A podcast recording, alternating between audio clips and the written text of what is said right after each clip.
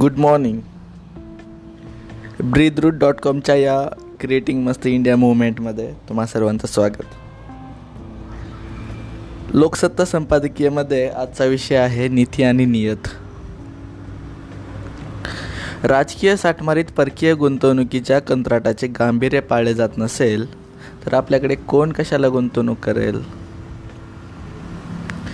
गेल्या काही दिवसातील राजकीय धबडग्या दोन महत्त्वाच्या बातम्यांकडे दुर्लक्ष झाले. या दोन बातम्या आपल्या धोरण चकव्याची दिशा दर्शवणाऱ्या असून केंद्र सरकारने त्यात वेळीच लक्ष घातले नाही तर त्याचा दुष्परिणाम आपणास बराच काळ भोगावे लागेल. आंध्र प्रदेश सरकारने अमरावती ही नवी राजधानी उभारण्यासाठी सिंगापूर सरकारशी झालेला करार रद्द केला आणि दुसरीकडे ओडाफोन या बहुराष्ट्रीय कंपनीच्या प्रमुखांनी भारतातून गाशा गुंडाळण्यासंदर्भात इशारा दिला. या दोन बातम्या ओडाफोन प्रमुखांच्या वक्तव्यावर फारच गदारोळ निर्माण झाल्यानंतर त्यांनी सारवासारव करण्याचा प्रयत्न केला खरा. पण त्यामुळे जे काही नुकसान होणार होते ते झालेच. या दोन्ही घटना आपला एकच दोष दाश दोष दाखवतात. कंत्राटाचा अनादर. हा आपला दोष एन्ड्रॉन घडल्यापासून अधिकच प्रकाशाने दिसू लागला. असून त्यात सुधारणा होण्याऐवजी परिस्थिती हाताबाहेर जाताना दिसते. त्यावेळी आपल्या दिशेने एनरॉन कंपनीस दिलेली सार्वभौम हमी आपण तत्कालीन राजकारणासाठी पाळली नाही. पुढे एनरॉन कंपनीचे दिवाळे वाजले असेल पण आपल्या देशाने त्या संदर्भात जनरल मोटर्स आदी कंपन्यांना मोजलेली नुकसान भरपाई डोळे दिपवणारी आहे. नंतर एनड्रॉन समुद्रात बुडविण्यास निघालेल्या राजकारण्यांनी तो पुन्हा पुनरु पुनरुज्जीवित केला. त्यात पुन्हा देश म्हणून आपलेच नुकसान झाले. महाराष्ट्रात जे एनरॉनचे झाले ते आंध्र प्रदेश राज्यात सिंगापूरचे होताना दिसते. आंध्रातून तेलंगणा हे राज्य कोरून काढले गेल्यावर हैदराबाद हे राजधानीचे शहर तेलंगणाच्या वाट्याला गेले. त्यामुळे अर्थातच आंध्र प्रदेशासाठी नव्याने राजधानी उभारणे अत्यावश्यक ठरले. अमरावती हे ते नवे शहर. दोन हजार सतरा साली ही नव राज्य निर्मिती झाली. त्यावेळी त्या राज्याचे मुख्यमंत्री होते तेलंगू तेलगू देसमचे चंद्रबाबू नायडू.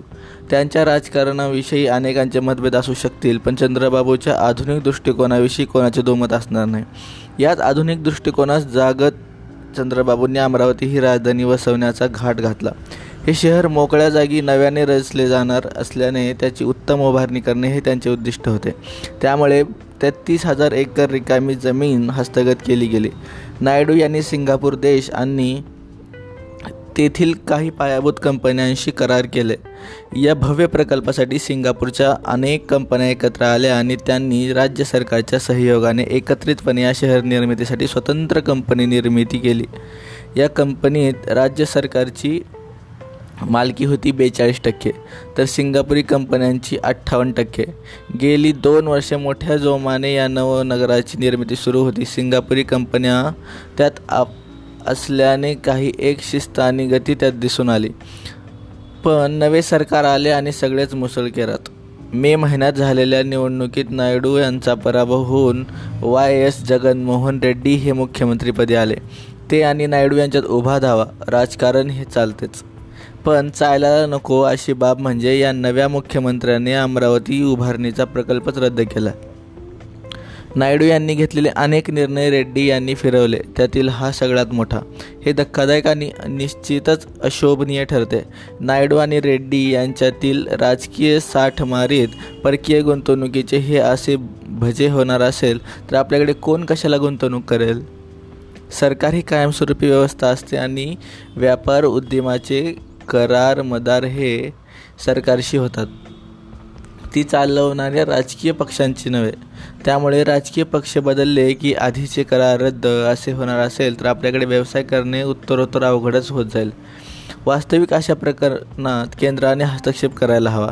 पण तेथे सत्ताधारी असलेल्या भाजपच्याही नायडू यांच्याशी फा फाटलेले असल्याने त्या सरकारने हस्तक्षेप केला नाही. देश म्हणून आपण किती मागे आहोत हेच हेच यातून दिसते. आणि तेच ओडाफोनचे प्रमुख निक रीड यांनी बोलून दाखवले.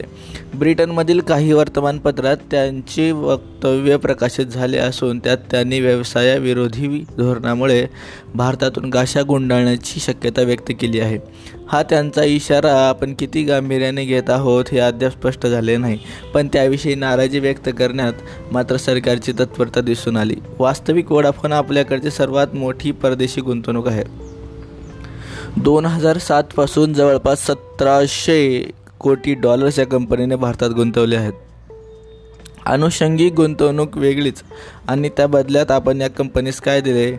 पूर्वलक्षी प्रभावाने कर भरण्याचा मागास निर्णय. हे पाप माजी अर्थमंत्री प्रणव मुखर्जीचे मुखर्जी यांचे. पण आपण ते दूर करू. असे आश्वासन आपल्या व्यवसाय स्नेही सरकारने अनेकदा दिले. खुद्द पंतप्रधान नरेंद्र मोदी यांनीही यात लक्ष घालण्याचा शब्द दिला. पण वोडाफोनच्या हालात तसुभरही घट झाली नाही. याच मोदी यांनी कर दहशतवाद आपल्याकडून होणार नाही असे आश्वासन दिले होते ते विशेष. वास्तविक याच कर दहशतवादास कंटाळून केर्न एनर्जी कंपनी आता देश सोडून गेली. पण तरी आपण ढिम्म. त्यात आपल्या दूरसंचार नियामकांचे वर्तन प्रामाणिक आहे असे सांगता येईल अशी परिस्थिती नाही. या नियामकावर सुरळ सरळ पक्षपातीपणाचा आरोप झाला पण त्याकडे ना सरकारचे लक्ष दिले ना सर्वोच्च न्यायालयाने. अलीकडे सर्वोच्च न्यायालयाने सरकारचा या कंपन्याकडून एकत्रित महसुलाचा दावा मान्य केला.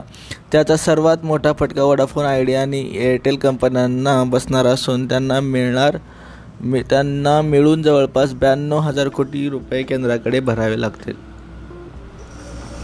सरकारी धोरण चकवा हे यामागचे कारण. फ्लिपकार्ट अमेझॉन या ऑनलाईन विक्री करणाऱ्या कंपन्याबाबतही हे झाले. त्यांचा व्यवसाय वाढू लागलेला असताना सरकारला उपरती आले आणि मध्येच त्या क्षेत्राचे नियम बदलले गेले. या कंपन्या ग्राहकांना सवलती फार देतात याची सरकारला दुःख. पण ही सरकार असे दुटप्पी की जिओसारख्या कंपनीने व्यवसाय वृद्धीसाठी वाटेल त्या सवलती दिलेल्या सरकारला चालतात. त्याबाबत कोणताही नियमभंग होत नाही पण अन्य कोणी अशा सवलती देऊन व्यवसाय वाढवला की मात्र सरकारच्या पोटात दुखते आणि मग हस्तक्षेप केला जातो. दूरसंचार क्षेत्रात हे अगदी राजरोसपणे दिसून आले. त्याचीच पण परिणती वोडाफोनसारख्या कंपनीत वाढता पाय घेण्याची वेळ येण्यात घेण्यात येण्यात होणार आहे. याची कोणतीही चाळ सरकारला असल्याचे तूर्त दिसलेले नाही. यात कोणा एका कंपनीची बाजू घेण्याचा मुद्दा नाही तर तो सरकारच्या प्रामाणिक धोरणांचा आहे. या प्रामाणिक धोरणांचा अभाव भारतास बाधत असून त्यात तातडीने सुधारणा करण्याची गरज आहे. व्यवसाय निर व्यवसाय नीतीत खोटं असेल तर ती बदलता येते पण नियतच खराब असेल तर सगळेच अवघड. आपल्या सरकारच्या नीतीविषयी असा संशय घेतला जाणे हे अंतिमत आपणास महाग पडेल. पूर्ण ऐकल्याबद्दल धन्यवाद.